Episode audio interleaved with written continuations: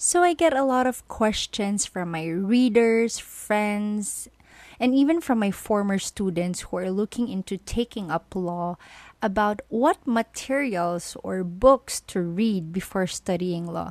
And I thought this is something that not many websites, particularly law school related blogs, are addressing these days. So perhaps this is something that I could talk about here on my podcast. And here it is. I'm actually making the episode for you guys. But before I give you my recommendations, my reading list before law school, allow me to introduce myself first.